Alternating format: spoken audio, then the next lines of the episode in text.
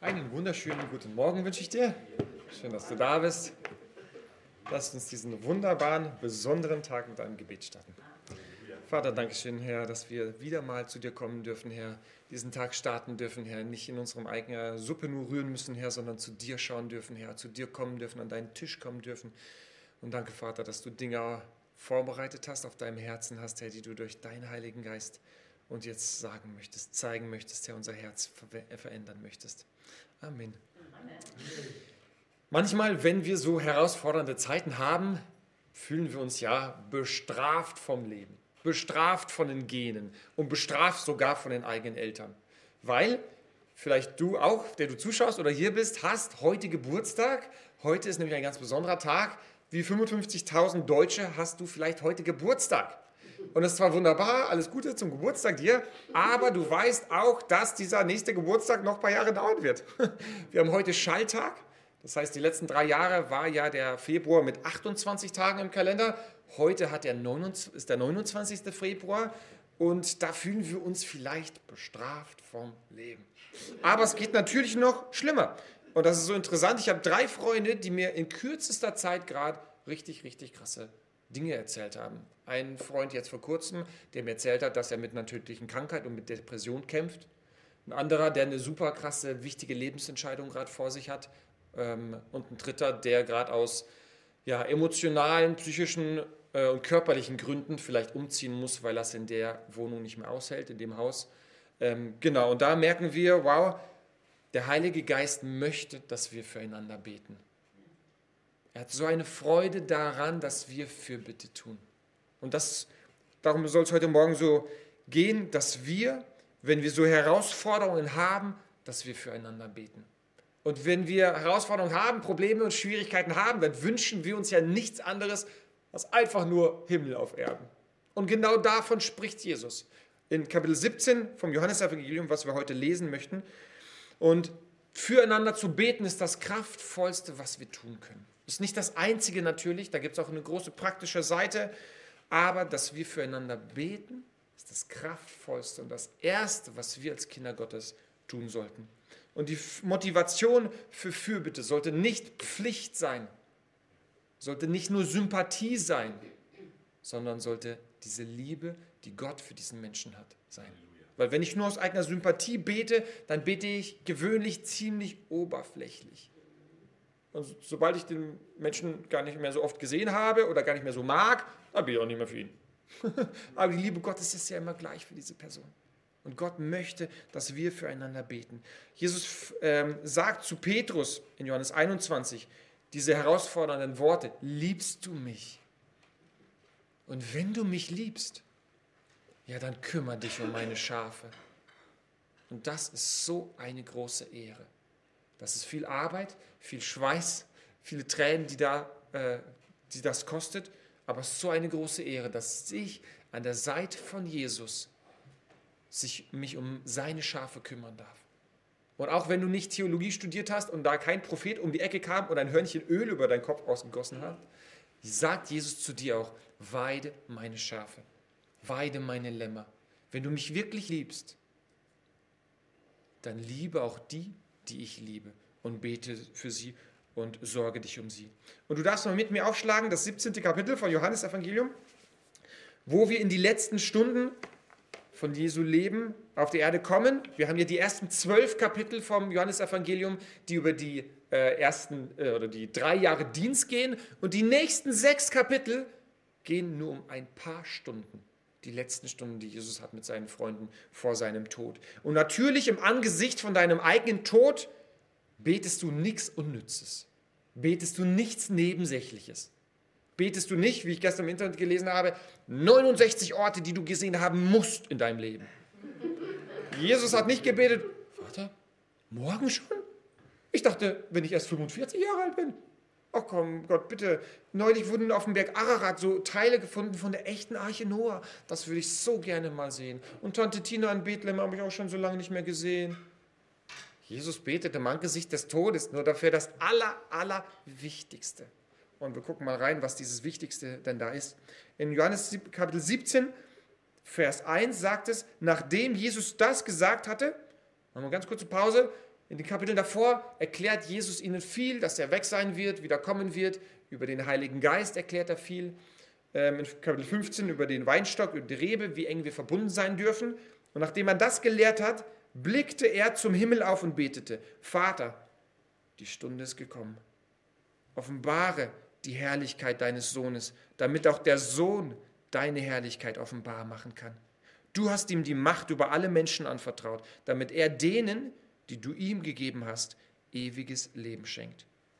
Das sind keine theologisch schön formulierten Worte.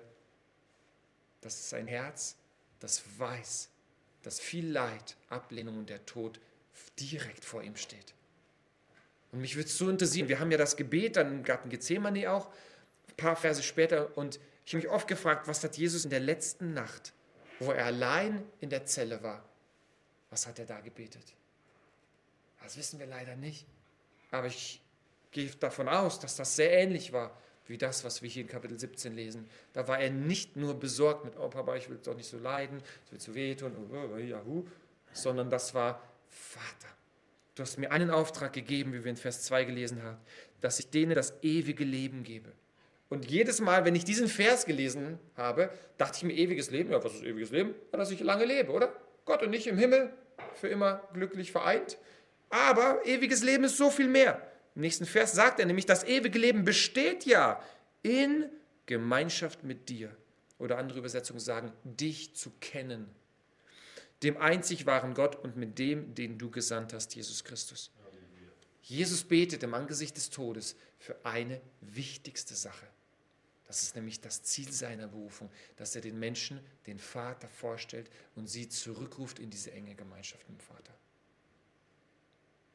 Und das ist das ein, das aller, allererste, wofür Jesus im Angesicht des Todes, wo er weiß, auf ihn selbst wartet viel Leiden, aber auch seine Jünger werden die Krise ihres Lebens in Kürze erleben.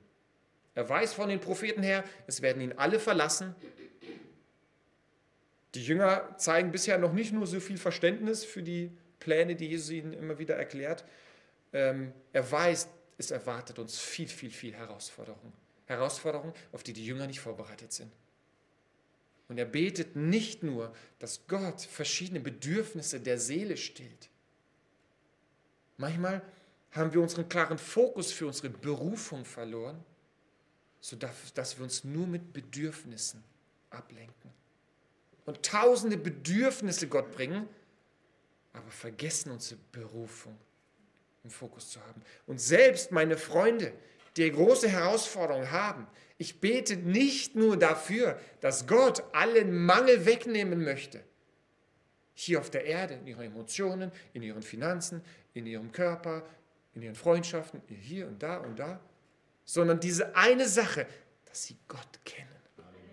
Das ist das, wofür Jesus hier so leidenschaftlich betet in den letzten Minuten seines Lebens. Im Angesicht des Todes betet er, dass sie verstehen, dass diese Vertrautheit mit dem Vater, das ist, worum es geht. Das größte Verlangen des Vaters ist, dass deine Beziehung zum Vater wiederhergestellt wird.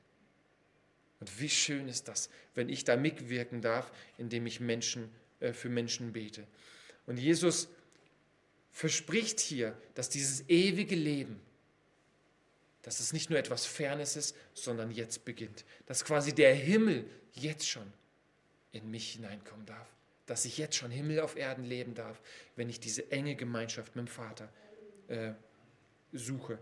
Und Jesus betet nicht einfach nur, dass alle Probleme weggehen. Wir lesen hier in Vers 15, ich bitte dich nicht darum, dass sie aus der Welt, sie aus der Welt wegzunehmen. Aber ich bitte dich, sie vor dem Bösen zu bewahren. Ich bete nicht für meine Freunde, sie aus den Situationen einfach auszunehmen, sondern ich bete, dass Gott sie bewahrt vor dem Bösen und dass sie einen Fokus darauf äh, bekommen und weiter vertiefen, Gott zu kennen. Wie krass ist das? Für wie viele Dinge beten wir oft für Leute? Und das ist auch völlig in Ordnung. Aber diese erste Sache, die wichtigste Sache ist, dass sie Gott kennen. Dass wir Gott kennen. Dass wir diesen freien Zugang ohne Schuld, ohne Scham haben. Dass wir in dieser Einfachheit und Leidenschaft Gott begegnen können. dass wir seine Stimme hören, dass ich diese Fülle des Heiligen Geistes in mir Raum gebe. Das ist das, worum es geht. Und manchmal verlieren wir uns in Bedürfnissen und Nöten und Umständen, die Gott anscheinend irgendwie nicht sofort alle ändert, weil er das da drinnen ändern will. Und wie schön ist das, wenn ich in Übereinstimmung mit dem Heiligen Geist tatsächlich bete. Wenn ich nicht nur um Verschwinden aller Probleme bete und aller Uneinnehmlichkeiten, sondern dass ich um Fülle bete, dass ich um Einheit bete. Und wir sehen im letzten Vers des Kapitels, dass Jesus dieses Gebet abschließt und betet in Vers 26, ich habe ihnen deinen Namen bekannt gemacht und werde das auch weiterhin tun. Ich tue das, damit die Liebe, die du zu mir hast, auch sie erfüllt und ich selbst in ihnen bin. Ich selbst in ihnen bin. Das ist Himmel auf Erden. Nicht, wenn alle irdischen Bedürfnisse von mir gestillt sind und aller Mangel, den ich empfinde, weggenommen ist, sondern wenn Jesus in mir ist. Und wenn ich mir dessen bewusst bin und so durch mein Leben gehen kann und begreife, dass auch mein Nachbar, der vielleicht in größter irdischer Not ist, seelischer Not ist, emotionaler Not ist, diese eine Sache am meisten braucht. Zu begreifen, dass Jesus in ihm lebt und sich ausdrücken möchte in dieser Liebe, von der wir hier lesen. Ähm, ja, lass uns das als Fokus haben. Lass uns füreinander beten. Lass uns einander begleiten und wie Jesus sagte, lass uns füreinander wie Schafe sorgen und weiden. Aber lass uns in Übereinstimmung mit dem Heiligen Geist das Ganze tun. Nicht nur in seelischer Anteilnahme und Sympathie, sondern mit dem Bewusstsein, was ist der Wille Gottes, was ist der Blick Gottes für diese Person. Und da beten wir nicht nur in Hoffnung, sondern in 1. Johannes lesen wir eine super starke Verheißung, die unser Herz stark macht. In 1. Johannes 5, die Verse 14 und 15 erklären uns, und deshalb können wir auch voller Zuversicht sein, dass Gott uns hört, wenn wir ihn um etwas bitten, das seinem Willen entspricht. Und wenn wir wissen, dass er uns bei allem hört, was wir erbitten, können wir auch sicher sein, dass er uns das Erbetene gibt. So, als hätten wir es schon erhalten. Und dann merke ich, dann falle ich nicht selbst in emotionale Löcher, wenn ich für Menschen bete und einen Anteil an ihrer Not nehme, sondern begreife ich, ich habe eine Verheißung. Ich bete in Übereinstimmung mit dem Heiligen Geist. Ich weiß nicht alle Details. Ich weiß nicht alle Einzelheiten aber ich weiß das Wichtigste, was der Heilige Geist im Sinn hat und was er immer, immer, immer erhören wird, ist diesen Menschen zurückzurufen in diese Einheit, dass er sich bewusst wird, ich habe Himmel auf Erden in meinem Herzen. Und das stärkt mich, dass ich auch die harten Realitäten meines Alltags begegnen kann und diese Kämpfe jeden Tag auch kämpfen kann. Weil ich weiß, mein Gott ist mit mir. Weil ich weiß, mein Gott liebt mich. Und weil ich weiß, Gott verliert seine Berufung in meinem Leben niemals aus den Augen. Jesus hat die Berufung der Jünger niemals den, aus den Augen verloren. Nicht im Angesicht von großen Herausforderungen, die sie hatten, nicht im Angesicht von dem Tod, den er, dem er bevorstand. Und wie schön ist das, wenn wir in Übereinstimmung mit dem Heiligen Geist beten. Lass uns Anteil nehmen aneinander, am Leben, an den Herausforderungen und Nöten voneinander. Und lass uns füreinander beten natürlich zu zweit, aber auch besonders in unserem Herzen. Wir lesen ganz am Ende ähm, von Kapitel 14, dass Jesus sagt, komm Jungs, wir hatten jetzt unser Passafest, jetzt machen wir uns auf den Weg Richtung Garten Gethsemane. Und Ende von 14 sagt, sie machen sich auf den Weg. Das heißt, dieses Gebet, was wir in Kapitel 17 finden, findet statt zwischen diesem Ort, wo sie ähm, Passafest hatten, und dem Garten Gethsemane. Das heißt, sie sind auf dem Weg, wo Jesus sie lehrt, aber dann auch wahrscheinlich einfach in irgendeiner Gasse, es war nachts, für seine Jünger betet, die neben ihm laufen. Und lass uns doch diese Berufung, die wir haben, dass wir neben Jesus laufen, in die gleiche Richtung gehen und Fürbitte tun, genauso wie er, dass wir auch heute durch den Tag Fürbitte tun. Und der Heilige Geist wird dich erinnern.